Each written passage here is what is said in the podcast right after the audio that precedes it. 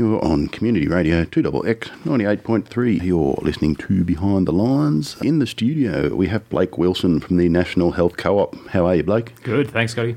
The National Health Co op. It's um, a fairly self explanatory name. Well, what is the National Health Co op? Great. Well, uh, like the name suggests, we're actually a, a cooperative healthcare organisation. Um, so, what we actually do is provide primary healthcare services. We're now the largest provider in Canberra. And as a cooperative, we're completely member owned. So, uh, the community owns their own solution to healthcare. Yeah, you started off in uh, in West Belconnen. So that, that's my old neck of the woods. That is. And, yeah. What uh, what was it that sparked the co-op to form in the first place? Yeah, it, it really came out of the fact that um, there was a massive shortage of doctors, and realistically, there still is in Canberra, but particularly in the Charnwood area. Um, a lot of doctors had left the area, they'd retired, they'd moved to larger, you know, um, big practices, and it just meant that people couldn't access a doctor, and they certainly couldn't access a bulk billing doctor. So the local community decided that uh, enough was enough, and uh, together with a bunch of um, local organisers, the local chemist, um, a bunch of you know actors in that space, decided to get together and work out a solution. Eventually, formed the National Health Co-op. Yeah, right, right. So that was what in 2010, I believe. 2010 is when we first opened the doors of our first clinic, which is our Charnwood clinic. Um, still going strong, and uh, certainly providing a lot of services still. Yeah, that looks like your your biggest sort of I don't know what do you call them campuses locations. uh, we we just like to call them clinics. Uh, clinics it's it's a nice nice name for them.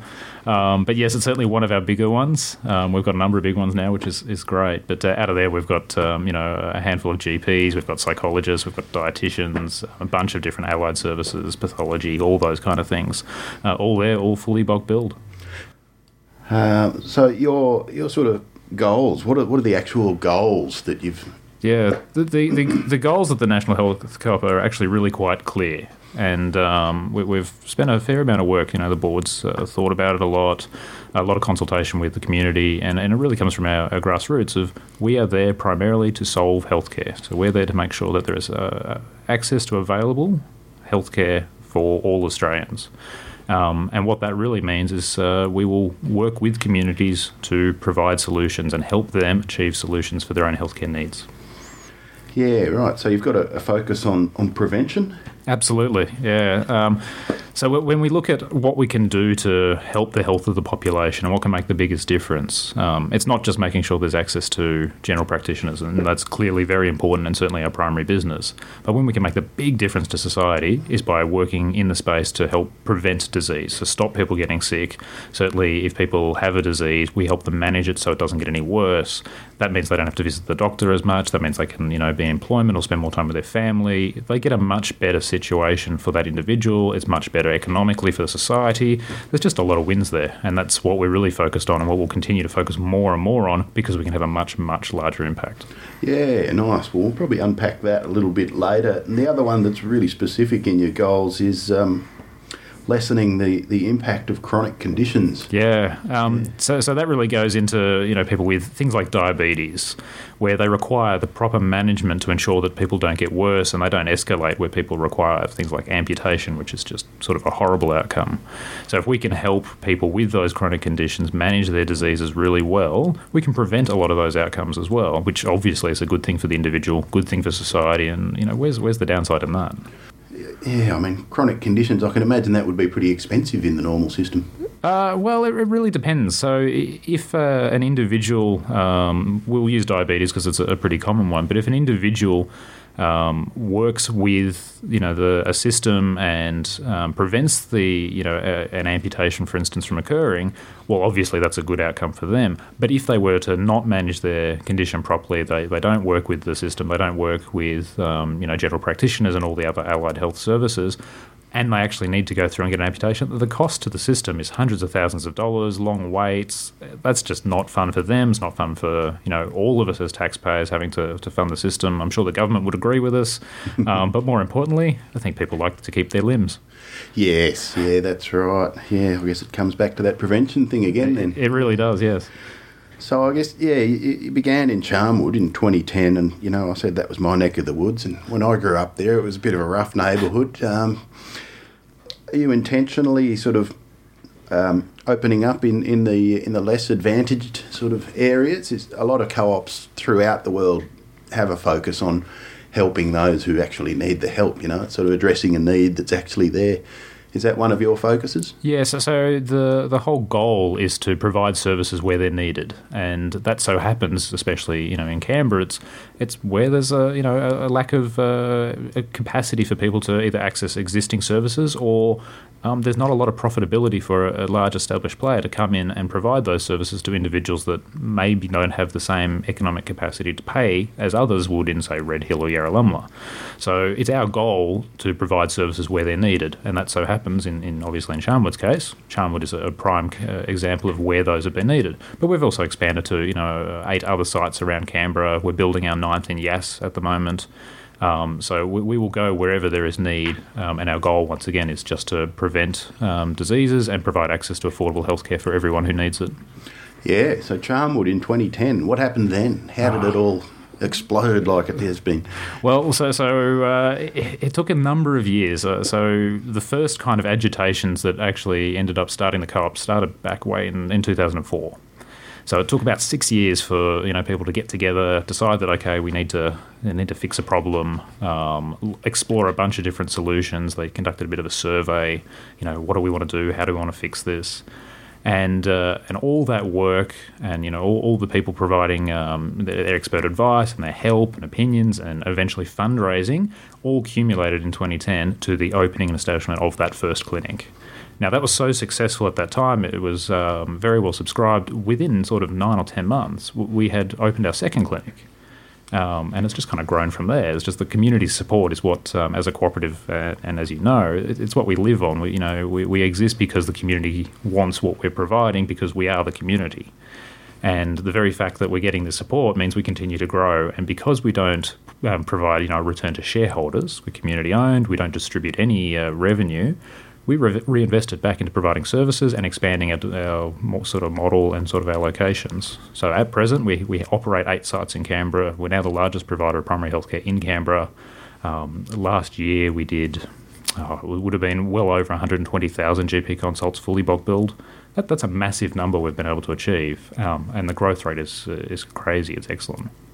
Yeah, so you, have spread to sort of eight locations. Where are they? Yeah, okay. So, uh, well, we've already talked about Charnwood uh, yep. uh, as being the first one. And Then we moved into to Belconnen. So, you know, once again over in the north side.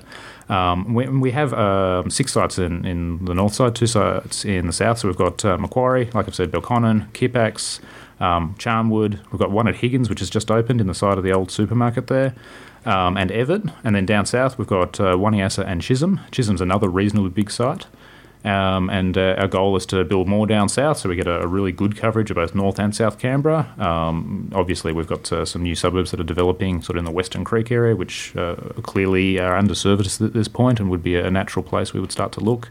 Um, and then, you know, the rest of the country is, is the next step. Yeah, yeah, well, that'll, that'll be a big step, and we'll, we'll have a look at that later. So, what, what sort of services do you provide uh, throughout all this sort of network that you have now. Yeah, absolutely. Well, there's a huge number of services, really, um, and, and, I won't list all of them because you know we don't want to put a, put the audience to sleep. But um, you know, our primary services we provide uh, general practitioners, GPs, you know, your local doctor. Um, but what we also provide is we provide a fully bulk billed psychologists, um, and I, we've got eight psychologists at the moment. We've just put on a mental health social worker, which is the first uh, in Australia in any general practice. Um, which is, you know, it's really great to be able to push those boundaries. Um, we have a a full time nurse at every single site. Um, we also employ nurse practitioners. Once again, there's not many in the country that uh, that do that, and, and, we've got two of them.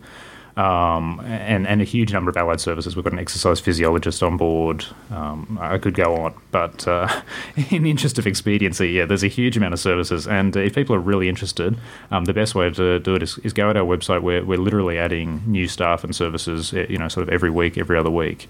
Um, so nhc.coop because um, you know it's owned by the community, and uh, and the idea is that yeah, people can uh, sort of have a look who's there, look at the profiles of each of our clinicians, um, see what they specialise in, and if you want, have a chat to them. That's that's why it's there. Yeah, yeah. I guess one of the one of the keystones of, of effective healthcare is communication, um, and you you've got. Uh, You've got people with a few different languages on board. Yeah, we, we, certainly do. There's there's quite a lot of languages now. Yeah, I, I, sort of managed to managed to find 15 different languages spoken by your your staff. So, so well, the, the good thing of being uh, from the community for the community is Canberra is very multicultural. Um, and you know we've uh, either acquired um, practitioners who come from Canberra or have been brought to the Canberra region for family reasons. So they are part of the community, and therefore they integrate into the community. So you know if there's a language that's spoken in Canberra, we're likely to probably have it on staff. yeah. um, and if not, we, we've obviously we use interpretation services to make sure our services are fully accessible. Yeah, yeah, that, that's a, probably a fairly unique thing for a GP. Um, so you've, you've got say, one mental health social worker and one exercise physiologist, do they travel between your different clinics? Yeah, absolutely. So the way it works, um, all of our larger sites, we have uh, special rooms set aside for um, those individuals to work from, and we make sure that's a really good uh, cross section of Canberra. So we have sites down in Tuggeranong, we have sites up in um, in Belconnen to make sure people don't have to travel too far from their home. Um, now, when it comes to exercise physiology, we have special spaces set up in two clinics, one in North, one in South, um, with our mental health social worker. They're, they're, operating from a number of clinics across Canberra. Our psychologists do the same. Um, various skilled practitioners will, will vary their, their mix around Canberra to ensure that their services are accessible wherever an individual happens to live. So we're being as convenient as possible. Now, all that's available on our website, so people can sort of make a booking with the individual, and it will tell them where they are, what days, and you know people just choose whatever's most convenient for them. Yeah, it's a, quite a quite a different. Um quite a different model of operating from your conventional practice, it seems, on, on the surface of it. Um, well, it, it really stems from the fact that we're not trying to make money out of doing this. The whole reason the co op exists, the reason we're member owned, the reason that we were started is to solve a problem. And, you know, the, the Canberra still has a shortage of doctors. You know, it's still hard to find a bulk billing doctor in Canberra. I believe it's the worst place in the country to find a bulk billing doctor. The rates are the lowest. So we've still got a lot of work to do. Um, but what it does mean is that everything we do is about fixing that goal. It's about addressing that problem. So it means that when we're acting or making a decision, it's about growing the capability of the organisation to achieve that outcome for our, our members, for our users, for society generally. So it means that instead of paying a shareholder a return, we put on another dietitian, or we put on another exercise physiologist, or we build another site and we work with partners in our community. We've we've recently entered into a partnership with Service One Alliance Bank, um, which I'm not sure if you're familiar with. I've read a little bit up on it. Yeah. yeah. Um, so they're they're another like organisation that exists for the benefit of their members. Once again, they don't exist to make money, and we figured, well, we should partner with organisations that think in the same way, that are there for the same reasons to help people and they're working with us and they're helping us establish sites. And we're working together to solve people's well we're working for, for health needs. They're working for people's financial needs. And it's a really quite nice symbiotic relationship where you know instead of one of the big four we're there to make a big difference. They're there to make a difference. Well, we can all make a difference together. Yeah, right. So I guess if, if it goes as, as you're hoping it will, I mean, there's there's national ambitions for the uh, for the co-op, of course, being national health co-op. um, you, are now quite successfully up and running, and in that stage of taking a successful model and expanding it, you're really in, in a fundamental sort of design stage of a, a healthcare system in Australia that's hasn't really been seen before. So I guess that's a massive opportunity, but it's mi- mixed up with a, a, massive responsibility. So yeah, it's it's a very big challenge what we're um, beginning to embark on. So what we're focusing now is really developing our back end systems and operations to ensure we can sustain what we're doing so we can make sure that we're delivering the efficiencies required from a you know what is getting to be a medium sized large business where we can ensure that what we do is we do you know deliver healthcare exceptionally efficiently, provide it where it's needed for the individuals, and make sure that we can um, provide those services in a, an economically efficient manner so we can provide as many services as possible. And that means we have to get into standardized design. We have to make sure that all our sites effectively operate the same so we get efficiencies across managing those. Um, you know, running eight current sites plus a, you know, an office and building our ninth, this logistically starts to get quite complicated. Yeah, and I guess if you are expanding and expanding, that's going to be a continuing situation too. It's not a one-off. No, so, so we end up um, just by nature being, you know, quite a large, I guess, property management organisation where we're mm. managing different sites, and we have to make sure that, you know, how do we paint these sites? You know, how do we make sure that the toys are clean in there for the kids? simple stuff, but if we don't get it right, it makes a big difference. No one wants to walk into a site with grubby walls and broken toys. No, no. Do you um, do you own the, the properties the clinics are housed in? Uh, so we, we own one of the buildings through a, um, through an opportunity that we had, but in, in general, no, we're actually not seeking to own the property. Our, our goal is to provide healthcare, not to, not be a property mogul. Yep. Um, and we figured it's better to use our resources into providing healthcare and providing more sites than it is to you know acquire property and you know seek to gain on that. Our goal is to once again provide that healthcare, and everything that um, I guess doesn't achieve that outcome is something we're looking to outsource or push to the side because our focus is on that core business, and anything that kind of interacts with that or, or would uh, distract us from it is really something we want to try and avoid. The fundamental needs. Again, you keep coming back to the fundamental needs, which is really the big point of difference, I guess, between the conventional design of most business and, and a co-op. Um, are there any others? I mean, you've, you've covered things like preventable diseases and, and chronic conditions and stuff like that. Are there any other sort of real fundamentals that you keep coming back to? Yeah, well, it, it really comes down to making sure our community has access to healthcare services. Now, at the moment, we're providing general practitioners a bunch of allied healthcare services, but it's really anything that the community needs that's going to contribute to a healthy lifestyle is something that either we are looking at or will look at doing over time. And, and it's making sure that we remove economic barriers for people accessing stuff they need in order to live a productive and healthy life. You would have done a, a fairly honest assessment of, of what the um, what the current organisations are uh, are up to. Um, how do you how do you sort of distinguish? How do you not sort of throw the baby out with the bathwater, but as well overlook sort of problems which might be sort of taboo and, and hard to talk about publicly? How, well, do you, how do you do that balance? Um, I, I, guess as an organisation and one that's growing pretty quickly, it's always difficult to make sure that we can grow and meet the demand that is there. And, and obviously, you know, our goal is to, to provide that service to as many people as we can and, and make them, you know, the largest impact to society. Um, but we have to do that in a way that obviously stays true to the vision of what we are. Now, being a cooperative, that's a great way to keep us grounded because uh, we'll hold an AGM. Members of the, the public, you know, our members can turn up and ask great, hard questions, and, and we actually really like that. We have really good feedback mechanisms. So, you know, we, we encourage our members to contribute back and say, hey, we don't like this or we love this. Give us feedback. Good, bad, indifferent, doesn't really matter. The fact that we understand that we get that connection is is really important. And as we continue to grow, we'll have, you know we will establish local groups to make sure that you know the community itself can tell us what they need and we can be responsive to that demand. We never want to get into the situation where there's you know sort of some big ivory tower, and you know you know we're not connected with the community. We are the community. We have to be that. Otherwise, this just doesn't work. Um, so a cooperative, for those who, who aren't familiar with the cooperative, well, what is a co op? Yeah. Um, well, co ops can be so many different things. And uh, the, the amazing thing is that they are, have been very prevalent in um, particularly Australian society, but all over the world, but less so in recent years. But in saying that, most of the audience out there, or, or most people in general, would be a member of a cooperative, whether they realise it or not. Um, large organisations like uh, HCF or NRMA are cooperatives. Um, some of the largest companies in Australia, like CBH Group, they're a big grain um, exporter. They're a cooperative. They, they're owned by the farmers, or you know, like there's dairy farmer cooperatives that you know um, buy milk from farmers and sell it on their behalf. So these things exist. Um, we're a little bit different because instead of being owned by you know sort of like the doctors or, or the providers of the service, we're actually owned by the consumers of the service. So whereas some of those other cooperatives would have maybe tens or hundreds of, of members, at the moment, we've got over 33,000 in Canberra. Now that that's a that's a great great responsibility and challenge.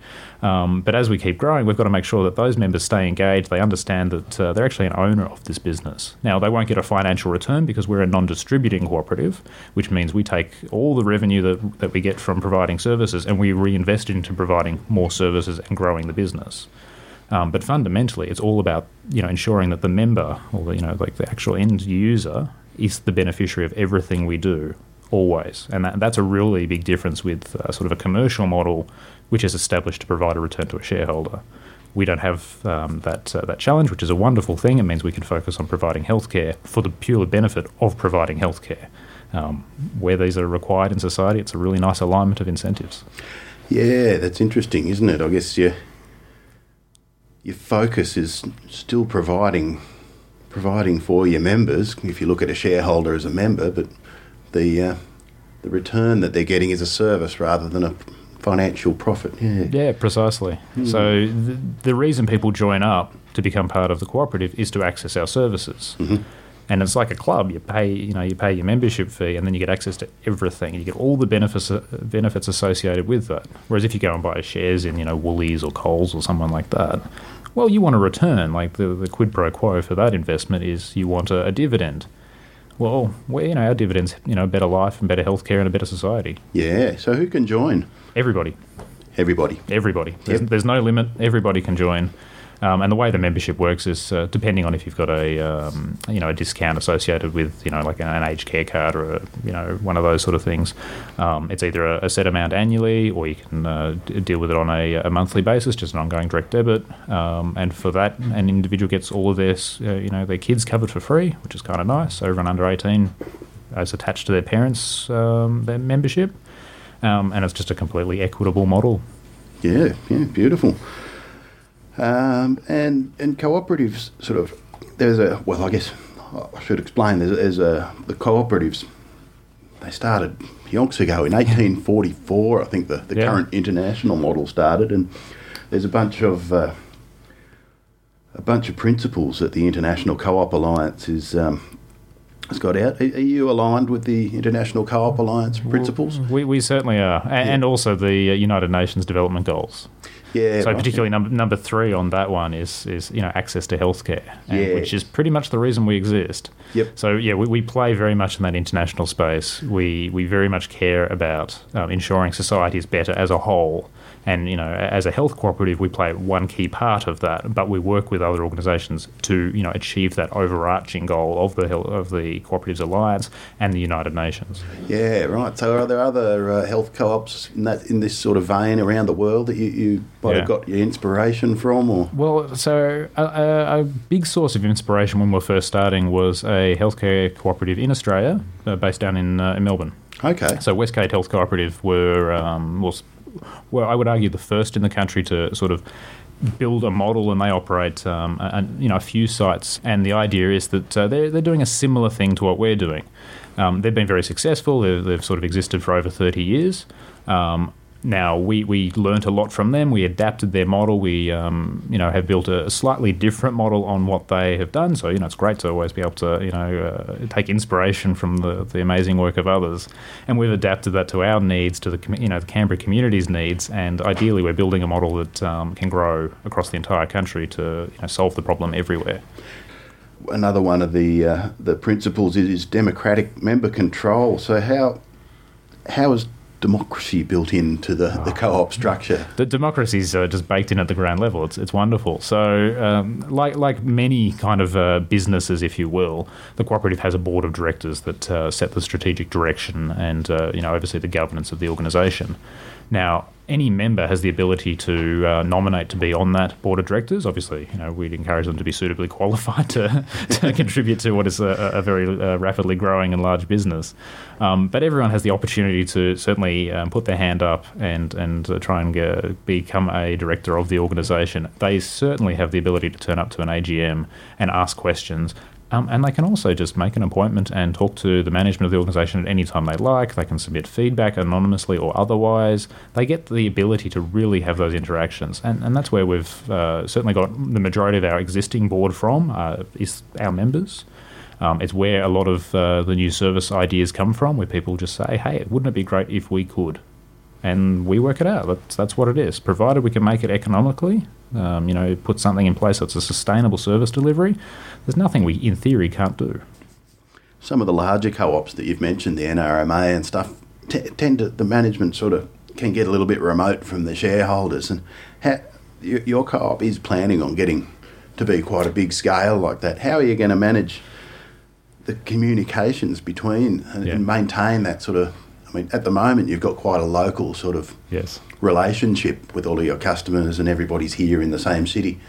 how's that likely to uh, develop as, as, you expand? Sure. Um, well, our challenge is obviously always being responsive to local needs, and uh, even in Canberra, we have very diverse needs. What you know, what someone in Charnwood needs versus what someone in Yarralumla would need are very different different services, different requirements. So, what we have to do as an organisation is continue to make sure we're responsive to those local community needs. And the way we're going to do that is we're going to set up local community committees that allow individuals that choose to be on that committee to meet and guide what that you know the local practices deliver. So they get to say in how it works, they get to provide direct feedback from the ground, and that ensures that as the organisation continues to expand, and you know we're, we're focusing on you know moving into South Australia and Queensland and Victoria and Tasmania, well we need to be able to still be connected with the local community to make sure we're delivering what they want, because at the end of the day, it's their business it's not our business as, as people running it. It's, it's the business of the members. And so our goal is to ensure that we provide mechanisms and feedback opportunities so they can actually contribute to the direction and development of the organisation. Now, on a generic front, we also use things like social media. So we're on Twitter and Facebook. We've got a, a, a, new website we've launched to make sure we're, we're putting out as much information as possible and we're as transparent as possible to ensure people can stay up to date with us and, and have those ways to communicate with us as well.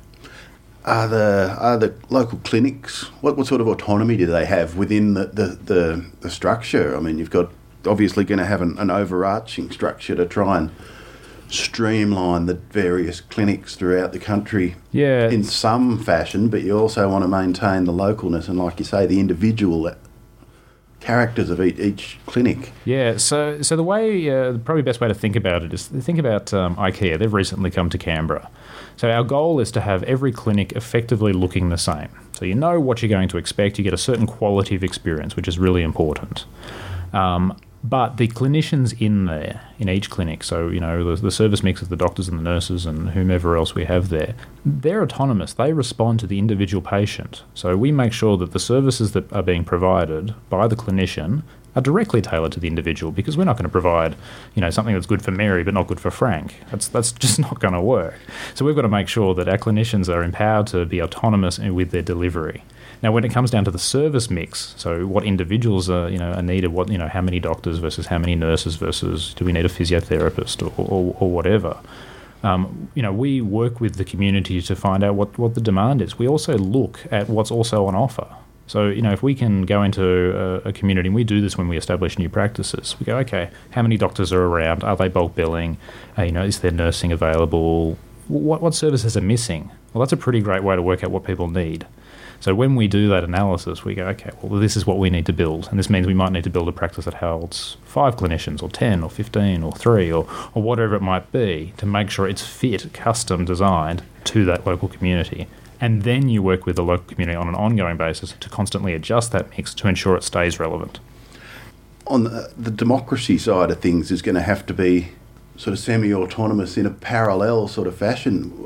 There's a, a good a good option that's been tried in the past in the in the Mondragon uh, complex of, of co-ops in Spain they wound up having problems with the, the democracy and the chain leading up, and they, they formed a thing called the Social Council, which is mm. like a parallel board on a local level. Have, you got any sort of structures like that to well, provide feedback so up, the, up the chain? Yeah, so that's very similar to those local community committees that uh, mm. we're, we're going to establish, yep. where it provides the you know empowers that local community, and you know in Canberra it might be one north side, one south side, or yep. it might be all those in the West Belconnen region. And you know we can work out the logical lines of where to, to you know draw those and, and establish realistically as many as is needed to provide a voice for the community.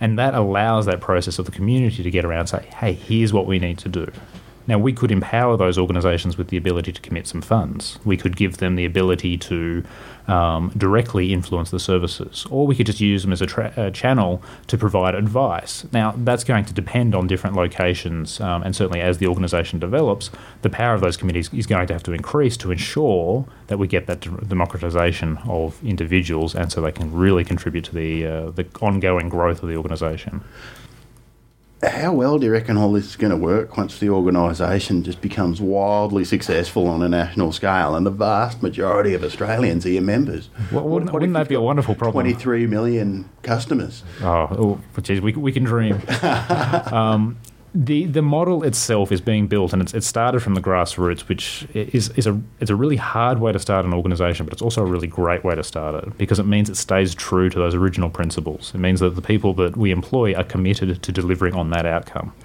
And given it's a cooperative and it's member owned and it doesn't distribute, it can never get corrupted.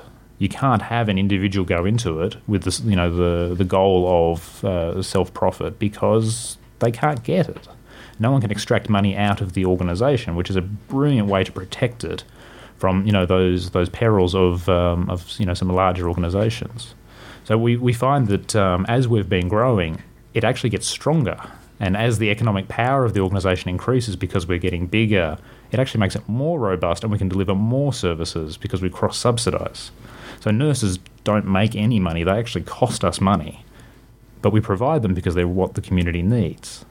Now, as we get bigger and as we can, you know, generate more revenue off lots of other services, we can provide more things cross-subsidised, which actually increases the power, increases the democracy, um, and, and ultimately improves the organisation further. In that sort of funding side of things, are you, are you considering setting up sort of health-related side businesses to, to provide more of that extra revenue to, to build your services like health impact assessments or something on policy and developments? Well, a, lot of stuff when you get scale doesn't actually cost a lot of money, which is a really great thing. And if we get to keep expanding, because you know hopefully we're still successful, it allows us to utilize the, the small amount of uh, of extra resources we can make. Um, out of just efficiencies and provide those into those other things. So it doesn't actually require a huge amount of money to achieve that outcome. And the way we obviously operate is the same as you know, sort of every doctor in the country is making sure that um, we uh, get the, the Medicare rebate for a service that is delivered to a patient. Now we choose to bulk bill, so there's no gap expenditure for for an individual, and we we use that that small amount of money to provide access to obviously the doctor, pay their wage, you know the receptionist that greets you, paint the walls in the clinic, replace the carpets, all that stuff, but also to do all that other stuff as well, pay the nurse, do the health analytics, provide additional services the larger we get, still a small amount of money, but the, the total amount of money gets a bit bigger, which means we can do more things. So that's kind of how the economics work. The, the margin that you're getting just on operating, that's enough to provide all the services and to expand. It, it's, it's enough to do that in partnership with other organisations to expand. Um, if we don't need to make a profit that returns to shareholders. And because we don't have to do that, it works. Mm. Whereas you'll probably see in the media a lot of um, doctors talking about well, they need to increase their the cost of a consultation because the Medicare rates have been freezed. Well, the Medicare rates being freezed are always difficult because inflation goes up and the amount you're, you know, you're being paid to provide the service doesn't. So make, naturally that makes it harder. But because we don't need to provide a return to a shareholder, we've got far more uh, scope to play and reinvest that money instead. So it, it changes the economics of it. So where does that extra, I guess, the gap money?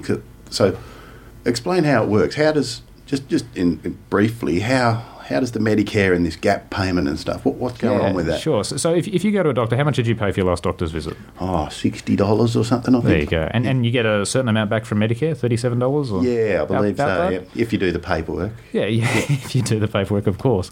Um, so the difference is, if we choose to bulk bill, you know, yourself as an individual, instead of you getting the rebate from Medicare they just give it to us instead, but we don't charge you the difference. We don't charge you 70 bucks. We charge you zero out of pocket, and we just get Medicare pay us the $37 instead. So, in effect, we get paid $37 for you to visit the doctor. Now, out of that $37, we pay for all those things I listed before. That, that's essentially how it works in bulk billing. Does uh, do all services that you provide get that thirty-seven dollars per consultation? It, it's uh, the, the, amount varies depending on the service. So there's something called the Medi- Medicare Benefit Scheme, and that dictates how much a service is worth and how much Medicare will pay for that service. The ethos of, the ethos of our organisation is everything that can be bulk billed, we do not charge any gap fee at all if an individual comes in and they want to access a service and they can't be bulk billed, whether maybe they're not an Australian citizen or they're not entitled to Medicare or you might need a referral to get it and they don't want to get a referral, then we'll, we'll, typically just charge the amount that we would have otherwise got. So we're not there to make a profit off the services, we're there just to effectively cover the cost to make sure it's sustainable. Because we need to make sure that it's there ongoingly into the future so people can access the services. Yeah, and like you say, that's all cross subsidised. Nice, nice. Do you know how it's decided which which sort of remedies and which sort of practitioners are going to be subsidised by the Medicare system? Oh, well, that, that's a question for the government of the day. Yeah, and obvi- well, obviously, you know, they're taking a lot of advice from a, lot of different people. This is what the health department specialises Yeah, in, yeah. and and they're working out, you know, sort of what rates and what things um, uh, are due to be put into that that system, and and uh, you know how it's managed. So I guess the, the, the people in, in the private sort of system, the, the normal medical system, obviously work an awful lot harder than everybody in there because they to charge that extra gap amount. They, they've got, they're making a lot more money. So how much harder do you reckon they work than? Well, i- Yeah. it's, uh, it's it's it's an interesting situation. So, as a small business, I'm not going to comment on how hard they work, but it, it's uh, they don't work as hard. Well, we, we, we, I wouldn't possibly comment. Um, the the situation you get is a, that a smaller smaller you know one or two doctor practice um, they're not able to operate as efficiently as we can being a larger organisation now. Um, but also, they're investing their personal money and they're wanting and expecting a return out of that business. And I guess any business owner is entitled to that. The problem with that, from our perspective, is that it locks some people out of the system where they can't afford to pay $70 to go visit a doctor. And that's not fair. If people need to access healthcare, they should access healthcare. So there's a they play an important uh, role in society, and it's part of the economic system, and that that is great. We play a different one, and I think together we're actually quite complementary. So you know they provide a service that some people want and need, and we provide a service that other people want and need, and together that functions really nicely. Yeah, so I guess with that, that slightly cheeky question there, what I was leading into is um, a, a lot of the medical system, particularly in the training, makes doctors in particular do really ridiculous hours in their internships and stuff. And sometimes in the hospitals, they continue doing just insane hours. And how does that affect the quality of service? Does tiredness affect people's decision making? Well, in, in the hospitals, it's not something that we're directly involved in, but you, you could imagine people being tired um, could have a, a correlation with their ability to operate efficiently. Um, so, and, and I'm aware that you know hospitals have practices in place to try and mitigate um, you know how tired their staff are and ensuring there's minimum breaks between shifts, and, and there's there's a lot of uh, work being done to try and prevent those issues. Um, in our space, with you know general practitioners. Um, we actually have a system where they choose to work what hours they, they want. So um, they can choose to work full time, sort of nine to five, Monday to Friday. They can choose to, to you know make four days during the week and a day on the weekends because we provide services on Saturdays across the whole day. We provide services uh, till nine pm at night at uh, at some of our clinics. So we're really working with our practitioners to find something that works for them, works for their family, to ensure that you know they're not overtired. We- We're not asking people to do double shifts or any of that kind of crazy stuff. In fact, that's not something we, we support at all. So it is all about the quality of care and ensuring that um, you know safe care is being provided. But obviously, it's quite a different sort of feeling from conventional operations, where it would be a lot more top down than there. Yeah, so there's that autonomy sticking out again. Are there any any limitations which are sort of unique to being a co-op?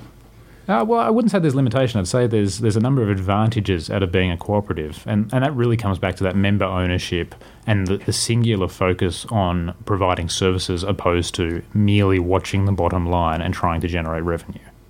Now, clearly, as any business, we we know we have to generate revenue in order to survive, but it's what we do with that revenue and it's how we reinvest it back into providing services what makes the really big difference. So I guess with the access and um, and what the co-op can do, um, can it help with, with medical costs that are sort of outside the scope of, of the co-op system? Yeah. So, so what uh, what the cooperative can do in society is obviously it provides a direct benefit to those individuals that access services. Um, and last year we you know we, sort of uh, in Canberra anyway we delivered sort of 120,000 GP consults, all bulk bills. Now that's a, that's a big direct impact to those individuals that receive those services. But what we can do as we're trying to get into more of the preventative medicine or managing chronic condi- chronic conditions is we can actually prevent people's need to access medical services. Now that frees up capacity for other people to access services, which is a good outcome. But it also means that individuals potentially use less medical services over the longer term. You know, stops them going to hospital, stops them going to the doctor more frequently, just better manages their health, which actually means we spend, or the government spends, less money delivering services. So, yeah, it can have a really big economic impact, not just for the individual patients, but society as a whole. Say um, there's a, an emergency or, or somebody's got a chronic condition and they need to buy a new wheelchair every now and then. Is that sort of ongoing costs included in your hundred dollars, or, or would you just have to pay for that out of pocket? Well, like, if- like you would in any case. Well, if, if someone needs equipment, then clearly there's mechanisms for you know those individuals. Maybe it's through you know their personal insurance. Um, maybe it's covered under Medicare through various you know arrangements.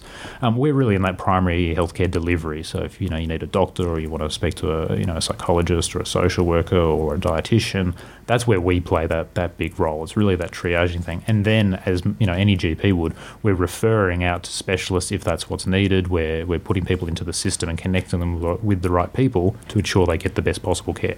So a lot of say insurance companies might exclude people who've got a pre-existing sort of chronic condition from becoming a member of their their club. Um, people with pre-existing conditions and stuff are, are Well, you're available for them to join, I guess. Yeah, of course. So uh, naturally, everybody can can join um, the the National Health Cooperative. There's no restrictions on anybody um, joining it.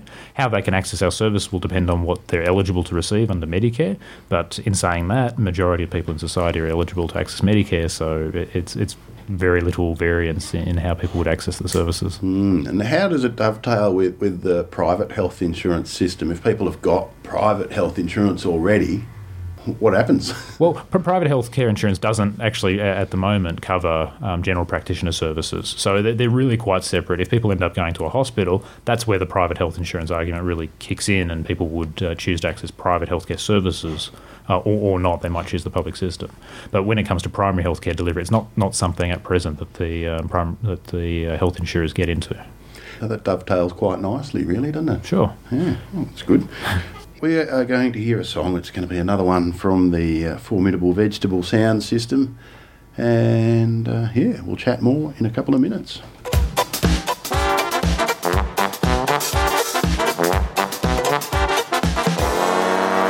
It's a beautiful day out in the yard. We're gonna get out and play in the garden. There's plenty to do, but we're not gonna work too hard, and we're gonna have some fun with all our friends. Come on, let's grow, grow, do it. Everybody get up, get going, get outside, get into it. Got so much food to grow. So we can share it round with all our friends.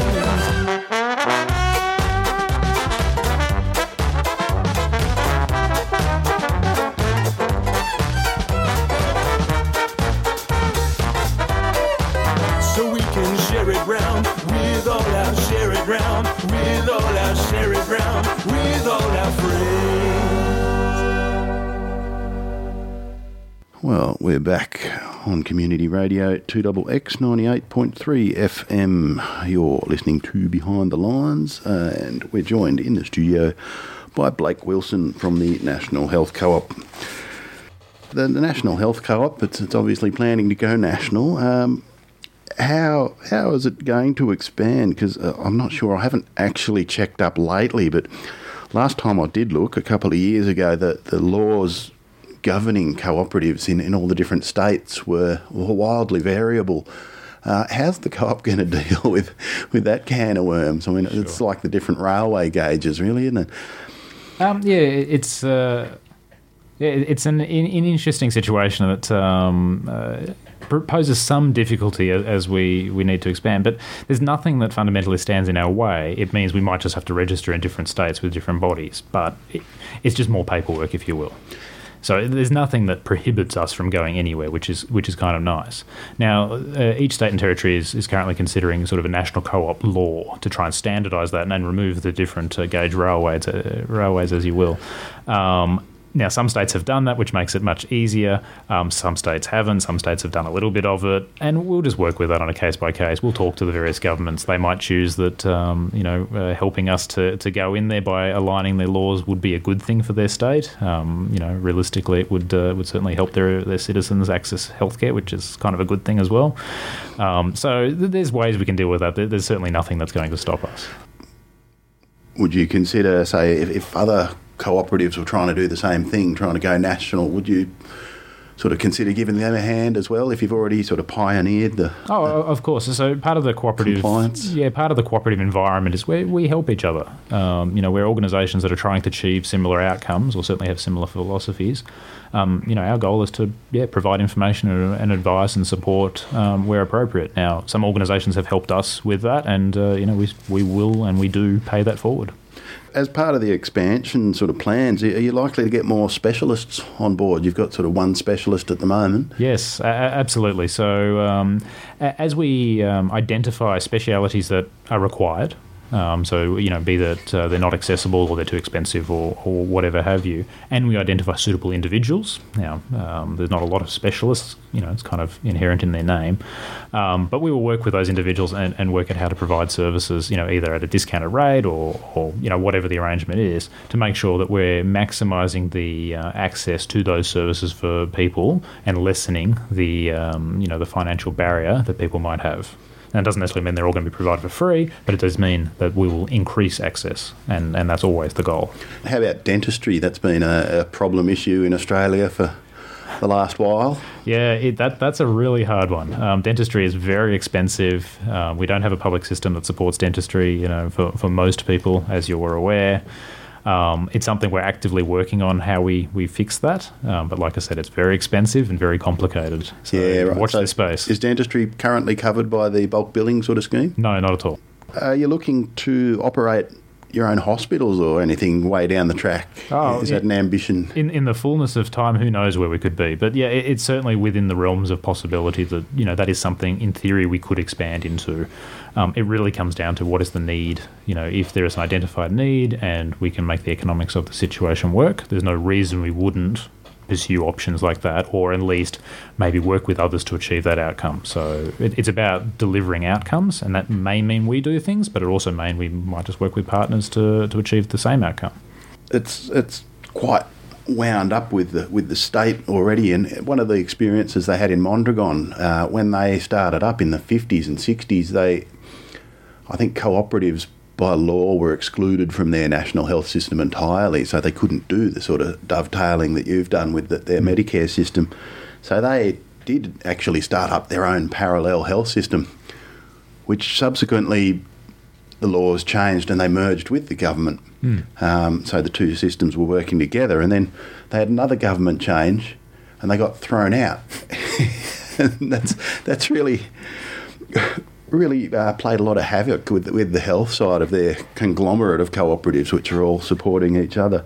Um, how stable is, is the Medicare system here? I mean, No, well, well since its introduction in, into Australia in the sort of the, the you know like the the seventies and eighties, it's it's been remarkably stable. It's uh, you know sort of a bipartisan policy, um, which is always nice. Now you'll you'll you'll see the, the arguments in any election with you know we support Medicare, we don't, all this sort of stuff. But but fundamentally, both parties support the the core um, you know areas of Medicare. Um, which means, as far as you know, Australia is concerned, it, it's a reasonably stable policy platform. Um, now, there's a lot of discussion around, you know, um, freezing the Medicare rebate uh, and those things, and and you know, they're real discussions. They have real impact. Um, but even in that, it's it's not threatening the entire system. It's it's really you know sort of on the periphery some of the those arguments around you know what's the future going to look like. But it's certainly not uh, throwing anyone out of the bath. I think you're right. It is pretty good here, and it can have nasty consequences, like we heard, if if, if, it gets all unstable. Are um, are you looking to, to train people? Oh, we already do. So um, we we train uh, a, a large number of, of GPs already. So we take GP registrars, you know, out of university, um, work with them to give them practical experience as, as part of their you know their coursework and, and their qualification. Um, all our GPs go through additional um, uh, learnings essentially. So um, when they, they join us from uh, they start if they're an overseas trained doctor, there's there's a huge amount of um, uh, of continuous learning that they get. If they're a locally trained doctor, um, very much the same. So um, we have a big focus on making sure that we're constantly upskilling all of our clinicians, um, making sure they're always developing their skills and kind of reaching for the peak of their profession. So we actively support that. Um, I guess one thing that's that been lacking in Australia is is education on the actual structure and operations of a cooperative form of business. Uh, are you considering putting a little bit of that into the syllabus or opening it up for the general public who'd like to Yeah. learn about it? So, so we, we work with uh, the Business Council of Cooper- Cooperatives and Mutuals quite um, closely, and uh, one of the things we've been working with them on is actually getting into the curricula in universities the co-op business model and including that in business degrees. So when people are learning, you know, corps law and, and understanding that okay, well, there's you know various types of shareholder-owned businesses or you know or charities and all that sort of stuff. There's actually this thing called cooperatives, and it's another option, and it's very similar, but it has slightly different tendencies. So uh, yes, we're, we're actively working. Um, there was a, a Senate um, inquiry last year that looked into the cooperative and mutuals kind of world, um, handed down a bunch of different recommendations, and one of those recommendations is for education. And I guess it's a it's a growing sector at the moment, isn't it? Yeah, it, it, the sector is, is certainly um, in a bit of a resurgence. Um, it's there to solve problems in society, and I would argue that um, maybe society for all, for a fair while in recent history has, has moved away from cooperatives because you know 100 years ago, 150 years ago, they were quite popular and, and they were quite there. And I guess we've had you know a lot of larger businesses sort of establish themselves and, and grow and people have been, you know, maybe feeling a bit uh, disenfranchised or disconnected with some of those businesses, or, or not aligned with, you know, the, the mega profits that some of them are choosing to make. And a cooperative is kind of an answer to that because the goals are different, yet you're still getting similar services. Mm, I guess one of the one of the things in history that led to that sort of collapse of, of cooperatives and mutuals in the 80s and 90s was a, a, a structural a structural I guess they just missed it you know? It was a structural gap where um, they could essentially if enough of the members voted to sell the business they could. Um, and yeah, people offered them astronomical prices. They didn't have the, the sort of emotional connection to the co-op to, Yeah. to want to keep it. And uh, yeah, a lot of them got sold. It was called carpet bagging, So and that decimated. Is there anything in the co-op to sort of head that sort of thing off and prevent that? So, so our constitution prevents um, liquidation of the co-op and returning revenue to members. So if the co-op decided to wind up for whatever reason, we actually have to give any surplus revenue. So after you've sold everything, whatever's left, um, that actually has to be given to a like-minded organisation. So it's in our constitution now.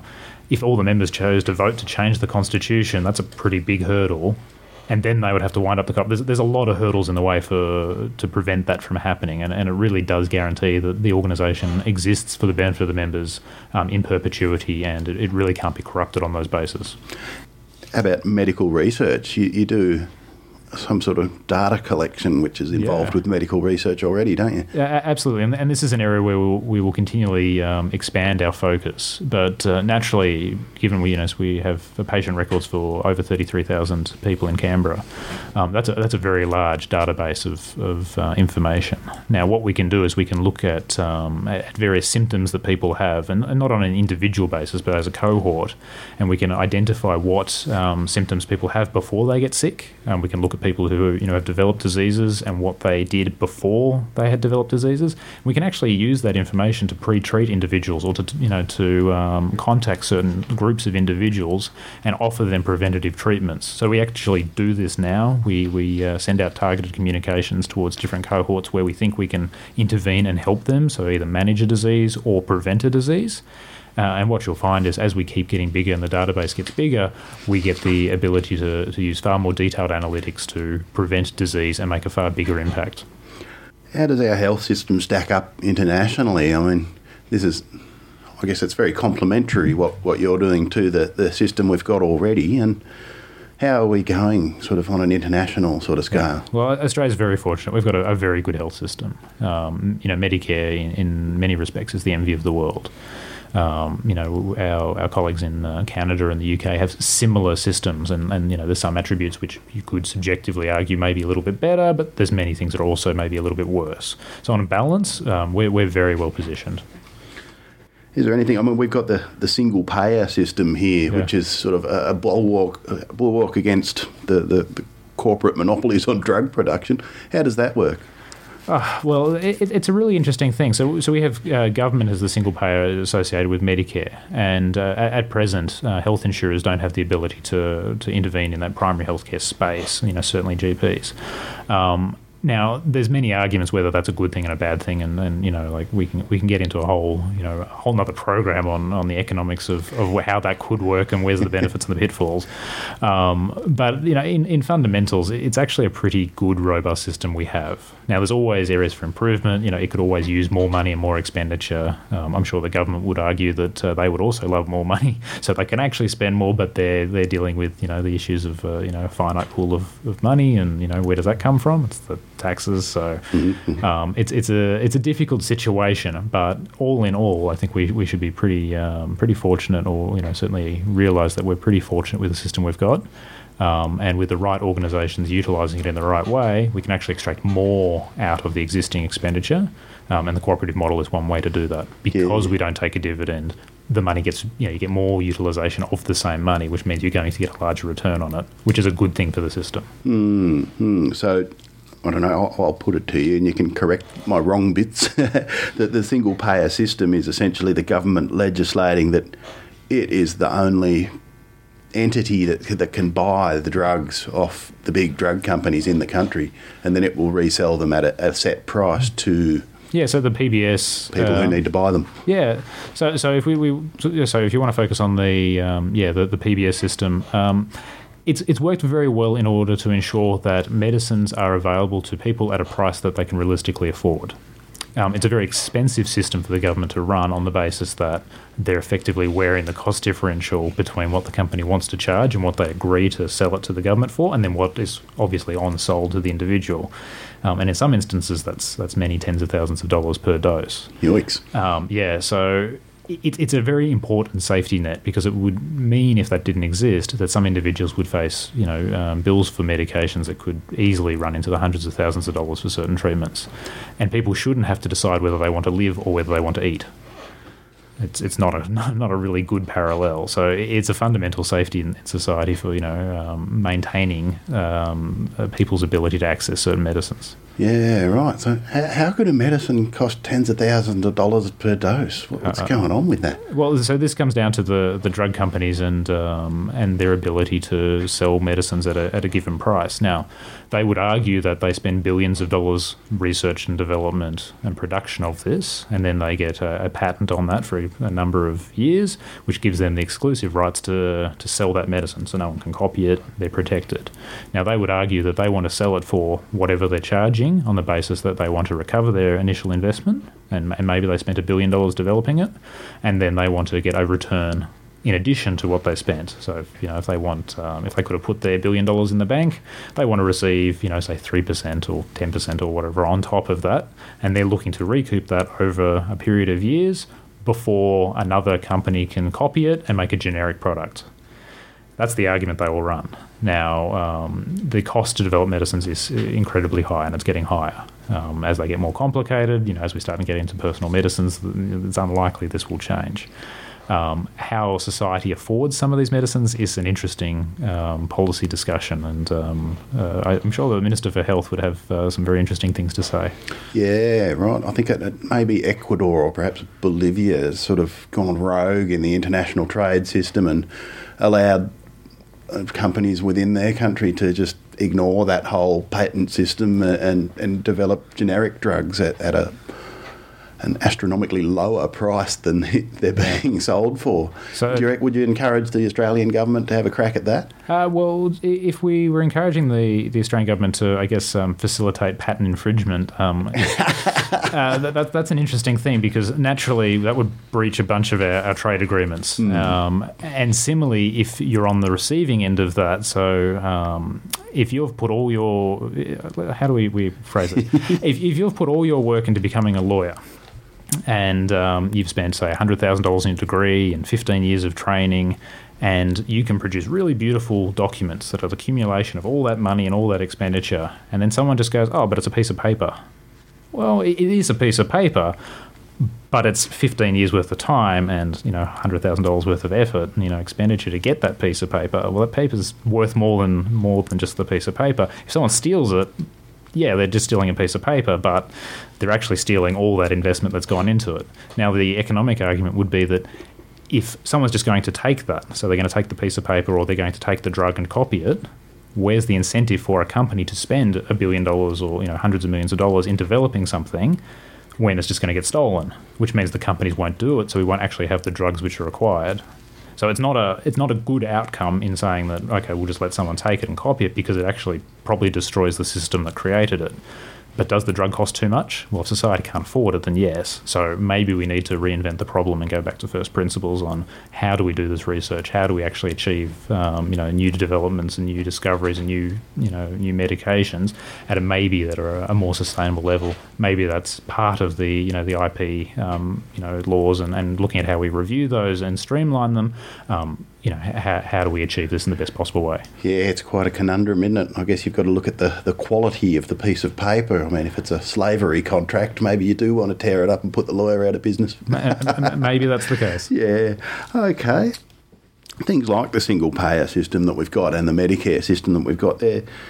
They're massive sort of institutions which, which enable our healthcare to be fairly accessible. Are there other sort of things? I mean, like there's a phenomenon of technological leapfrogging. Like in, in Africa, there's many countries where there's a massive mobile phone network, but they've just jumped over the fixed line yeah. expense and, and, just gone for mobiles. Are there things that a new system like a cooperative healthcare system can, can leapfrog and just well, I, I, think this is this dinosaurs is, in the old system. Yeah, so so I think this is where all, all organisations, all businesses, cooperatives included, um, and maybe cooperatives have a, a maybe a, a, bigger imperative to do things that don't have a necessarily a financial return. But uh, all organisations can utilise new technologies to deliver services, and you know in the health space, um, there is the real possibility of using mobile phones to deliver into remote and regional Australia um, services that otherwise haven't been able to be delivered. Now, there's certain limitations to achieving that. Obviously, we've got to develop the technology. We've got to make sure that um, there's the ability um, to to fund that, be it you know through the private in, you know, individuals or um, for the government to adapt the Medicare system to support um, you know telehealth and, re- and remote services. Um, but these are all things that we can work uh, in partnership with players in the industry, the government, to utilise new technologies and really explore what we can achieve.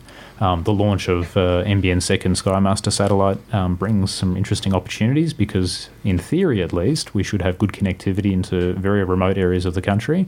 Um, and that allows organisations like the National Health Co-op to work out how we utilise those services, how we leverage them, and you know how do we provide specialist services in the middle of an Aboriginal community where realistically no specialist is ever going to choose to travel. And this provides opportunities to achieve that outcome, to, to break down those barriers. And uh, yeah, if we work with the government and work with other partners to achieve that, there's some very large um, benefits that can be realised for not a lot of outlay. So I suppose in that sort of situation, you could consider a nice air conditioned, well fitted out bus clinic or something, which could just constantly do the rounds or something. Yeah, or, or you could uh, see your doctor on your phone. Yeah, yeah, that's right. Why not, eh? Yeah, you could get a special phone in a community with a little stethoscope that comes out of it. yeah. So gender balance. I mean, in, in organisations in general, especially in business, that the gender balance in, in the management and in the boards is, is often weighted very heavily to the uh, to the male side of thing, and it's just an, an institutional thing that's well known. How, how do cooperatives generally try and address that? Yeah, it's a really difficult situation in um, well in every business, and and cooperatives aren't uh, fundamentally any different to any other business in that respect. Um, cooperatives have a limiting factor with um, uh, board representation and uh, management with the basis that um, our board representation comes from our membership. And you can only select people to go onto the board who put their hand up to go on the board. now, you can encourage people, and we actively try and do that, but we have a situation, um, certainly at present, where, where we have a male bent domination of the board. Now, it's something we're actively trying to, to address but we you know we have to encourage the right females with the right skills in order to put their hand up and actually nominate for those positions and empower them to, to make their contribution. It's something society needs to be aware of and, and you know collectively work together to solve. Yeah, yeah. I guess when I was going through electrical training, there was one one lady in each class, if that. Yeah. And so there's also a built-in sort of balance in the trade. So I guess that's similar in, in medicine, is it? Uh, well, medicine's actually pretty good. So if uh, you look at our doctors, it's actually pretty close to 50 50 with yeah, fe- right. female versus male. Mm-hmm. Um, and most of our, um, actually, if you look at all our clinicians, we're probably slightly more female dominated than we are male. Um, when it comes into the business kind of side of things, it's it's a little bit the other way. Okay. Um, but certainly, at least in the, the service delivery aspect, um, we're making really good strides to, to get a good balance, um, and that's what we strive for the entire organisation. Providing training for people within the organisation to be able to step up in the future and Oh, of course, yes. yeah, Yeah, the, the best way f- uh, for any organisation to operate is empower its existing staff to continue through the ranks and, and lead the organisation. Um, we're, we're not uh, any different to any uh, organisation that would pride itself on its ability to empower its staff, and, uh, and certainly that's something we care about. You- You've mentioned feedback before, and how, how can people sort of working on the ground or, or people who are, who are customers within the organisation, or customer owners, I guess you'd call them, uh, how, how do they influence what happens? Is there like a suggestions box or Well, the, the easiest way for them to do it is either jump on our website and uh, and fill out the feedback form that's there, um, or they could pop into any one of our clinics and uh, and ask for a copy of the feedback form and uh, and fill it out and provide it right there on the spot. They can give us a call and do the same thing. There's a lot of different channels for people to provide feedback. Um, you know, whether it's positive or negative or suggestions. Um, that is certainly um, something that uh, we encourage people to do and we listen to and take very seriously. Yeah, and do you reckon it's a surprise that, that the medical sort of sphere is actually doing this pioneering work? I mean, doctors do seem to be at the forefront of a lot of campaign sort of things. There's the Medical Association for the Prevention of War, and Doctors for Refugees, and Doctors for the Environment, and Medicine Sans Frontier, and you could go on. Do you, do you reckon it's, bit. Well, well. So the National Health Co-op came out of the community, and so it wasn't something that was doctor initiated. It was something that the community initiated. Now we've worked with you know a number of doctors over the years. We've got uh, 38 doctors on staff at the moment, and you know those doctors are aligned with the philosophy of the organisation, and they believe in the mission and the you know the vision of what we're trying to achieve. Um, but fundamentally, it it, um, it doesn't, I guess, impact um, the the vision of the organisation that that they're they're doing that because they, they I guess they were not the driving force behind it per se, but they're now part of the, the process to make sure that it is successful in providing that quality care and accessibility at, at an affordable price point. We'll move on now to uh, to preventative health care, and I'm afraid we- we've only got a little over 10 minutes left to cover it in. That's fine. so we won't get too far, but um, preventative health care, it's, it's really interesting. You've, you've, you've covered already that it's, I guess, the normal healthcare is sort of reactive to any troubles that we, we might get in a bodily fashion. And I guess in, in business, you can get trapped in a situation where you're just reacting to problems all the time and hmm. you don't get really the chance to sit back and strategize and have a look. Is that common in the healthcare field? Well, well, healthcare, as far as a, like from a business perspective, is, is very similar to every other business. It has the same pitfalls and, and uh, limitations. Um, what we're doing, though, is we're trying to be a bit more proactive with um, providing education to our members, but also to broader society. So, um, at least every month, and it's a bit more frequent than that, we, we run education sessions. Um, and those sessions are there on a given topic to provide individuals with information. So it might be about heart disease or mental health or Alzheimer's or you know whatever have you. Um, and the idea is that we're trying to empower our consumers to understand what symptoms are, you know, how to manage certain diseases. If they're concerned about, you know, their heart health, then come along and learn about that. And that's going to empower them to start looking after themselves, to talk to their doctor, to open up a, a bit of a dialogue about things that they should and should not maybe do. Um, so we're, we're working pretty hard to make sure that we're, we're spreading as much information as possible and uh, educating um, society. Now, the other side of that is uh, using the analytics that we're doing on, on our data set to make sure that we're providing um, information to the right people at the right times to prevent issues that they might develop or to manage you know diseases that they might have in the best possible way to maximize the benefit to them. So I guess it's a really two-sided thing. One's broad education, one's specific intervention, um, and I guess the the larger we are and the the bigger we get, the more our ability is to do both of those things. Mm, and what does it cost to do sort of prevention as related, I guess, to what it might cost to react to what you've Yeah, it, it's prevented by doing that? What's the return on the investment? It's, it's a really hard thing to work out your, your return on investment on um, your your expenditure associated with um, prevention because it's hard to measure what people don't have. It is. It is. So, so if we prevent someone from getting an amputation, it's hard to prove that we ever prevented them from not getting because you're looking at an alternate world that you've made not exist. That's right. So you can't just look over into the parallel universe, can you? Pre- Precisely. So um, there's some work that we'll we'll have to do, and you know we're, we're looking to partner with some some hopefully some really good statisticians um, and data analysts to help explore those, and we can get into the economics of you know return on investment given a, a certain amount of spend. Um, but at, at some degree, it's it's uh, it's a lot of guesswork, and um, you've got to get the confidence intervals intervals right to ensure that it's actually robust enough to talk about. You mentioned the data analysis side of things. You're doing some data analysis. We nearly got onto it before. How, how what's the, the function of data analysis in a health context? Sure. So, so it's it's looking at um, a number of um, individuals, so a population of you know, well, in our case, thirty three thousand, and, and trying to identify what symptoms they all have and what are some of the correlating factors. So, is it location where they live? Maybe we over, overlay that with um, you know demographic information, so such as the stuff that you collect in the census, and trying to work out okay, well, if they work in these kind of professions, here's the likely things that they're they're exposed to, maybe. So we can actually identify people that might not have these symptoms, but are likely to get them based on broad demographics and be able to pre-treat them or provide them with information so they're aware that they're likely to develop these things based on the experience of all these other people. So that, that's it in a kind of a nutshell. It's really using just broad analytics across a big database to try and see trends that otherwise aren't apparent on an individual level. Yeah. So are, are other groups out there, other medical groups doing a similar thing as well? Yeah, pe- pe- people are doing things to a various level. Um, our goal will be to, to step up the sophistication quite a lot. Um, and we have the ability to do this because we, we currently have a reasonably large data set. Like I said, there's sort of over 33,000 patients. As we continue to grow, our ability to find trends that are hard to see in a small data set increases.